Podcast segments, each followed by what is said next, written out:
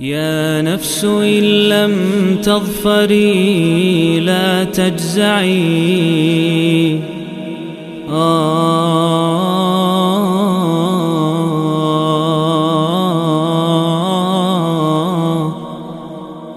Bismillahirrahmanirrahim Alhamdulillah wassalatu wassalamu ala rasulillahi amma ba'd Masih bersama serial 114 hari menyambut bulan Ramadan Dan kali ini kita di surat Al-Qasas surat yang ke-28. Surat Makkiyah ini turun setelah surat An-Naml Dan sebelum surat Al-Isra. Terdiri dari 88 ayat.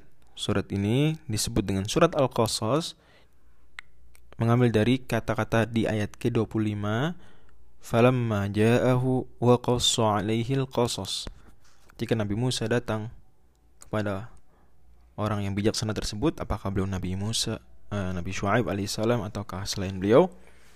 Uh, kemudian menceritakan kisahnya. Wa alaihi al-qasas. Al-qasas bukan jamak dari kisah. Jadi qasas artinya bukan kisah-kisah.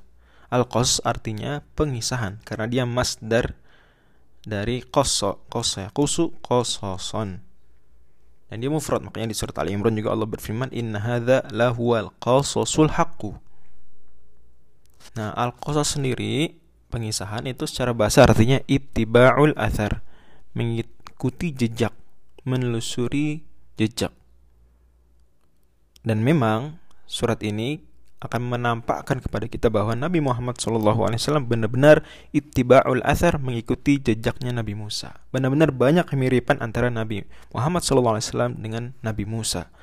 Tidak heran karenanya surat di surat dalam Al-Quran itu sangat banyak menceritakan Nabi Musa. Jauh lebih banyak daripada Nabi apa pun.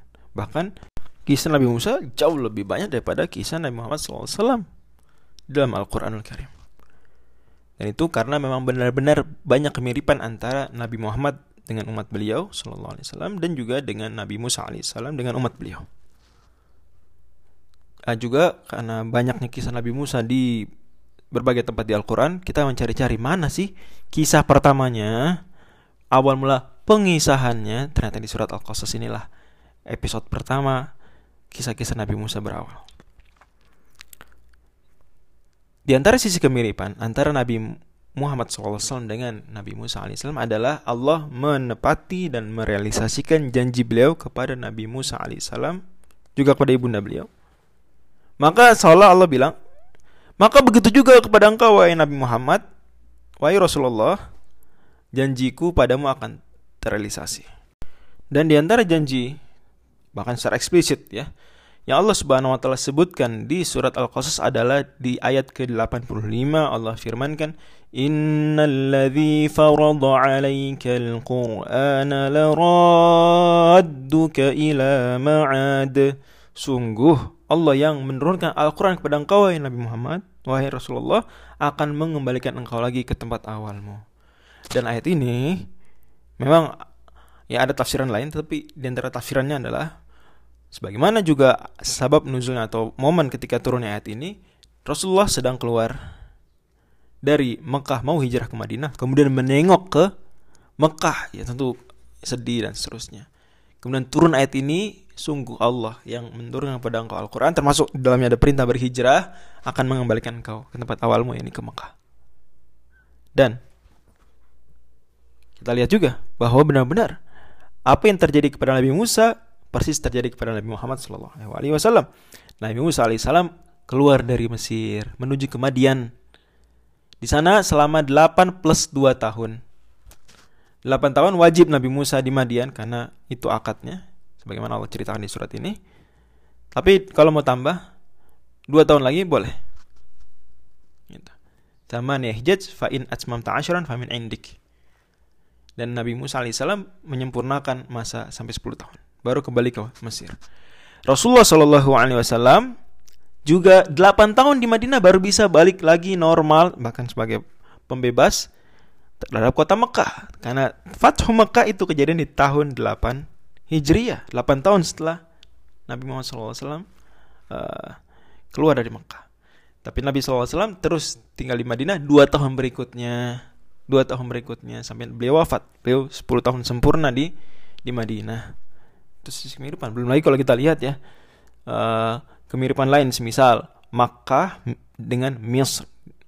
Sama diawali sama-sama diawali mim. Kemudian kota tempat uh, perginya Madinah Madian nah sama-sama mim dal dan ya dan nun. Belum lagi surat ini surat ke-28 terdiri dari 88 ayat. Masya Allah.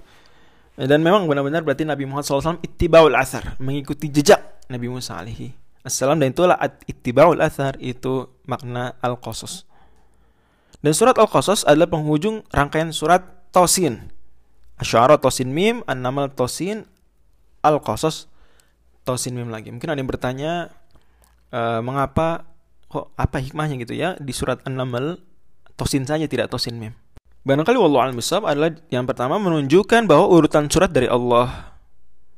Ya, bukan dari manusia. Kalau manusia mungkin akan mengurutkan tosin min tosin min tosin atau tosin tosin min tosin min. Tapi enggak. Ya. Urutan dari Allah. Maka tosin diselipkan di antara tosin mim. Juga sebagaimana dahulu alif lam mim ro diselipkan di antara alif lam ro menunjukkan itu urutan Quran memang dari Allah Subhanahu wa taala bukan dari manusia. Kalau manusia biasanya ya akan diseragamkan. Belum lagi mim itu sebagaimana penafsiran para atau sebagian salaf ya mewakili Nabi Musa mim mewakili Nabi Musa alaihissalam dan kisah Nabi Musa memang kalau dibandingkan dengan Asy'ara dan Al-Qasas di An-Naml itu sangat ringkas. Di Asy'ara panjang, di Al-Qasas panjang. Maka mimnya tidak ada di surat An-Naml. Juga mim itu sebagaimana penafsiran sebagian salaf juga menunjukkan mulknya Allah, kerajaannya Allah. Di surat An-Naml Allah Subhanahu wa taala itu menyebutkan raja-raja Firaun, Nabi Daud alaihissalam, Nabi Sulaiman alaihissalam, Ratu Balqis dan seterusnya. Seolah Allah bilang bahwa sudah banyak nih kerajaan-kerajaan. Ya. Dan Allah yang menguasai semuanya. Ailahun ma'allah. Maka itu sudah menunjukkan, sudah cukup menunjukkan kerajaan Allah tanpa perlu disinggung mim di depan. Allah besok. Tapi lebih daripada itu, memang tiga surat ini surat-surat yang sangat erat kaitannya kita bandingkan saja misalnya dengan surat Al-Furqan sebelum ketiga surat ini. Surat Al-Furqan menegaskan ketinggian Al-Quran. Al-Quran pembeda hak dan batil. Surat Ash-Shu'ara menegaskan Al-Quran lebih mulia daripada daripada syair. Kemudian dua surat setelahnya juga menunjukkan kemuliaan Al-Quran di awal dan di akhirnya. Tiga surat ini juga sama-sama mengisahkan kisah Nabi Musa alaihissalam di Bukit Sinai, di Tur, Sinin, atau Saina. Dan kita kalau lihat ya, ya di surat Toha pun yang diawali dengan To juga Allah menyebutkan kisah Nabi Musa di bukit tersebut. Ya. Dan tiga surat ini sama-sama menceritakan kisah yang saling melengkapi dan saling merinci. Wallahu a'lam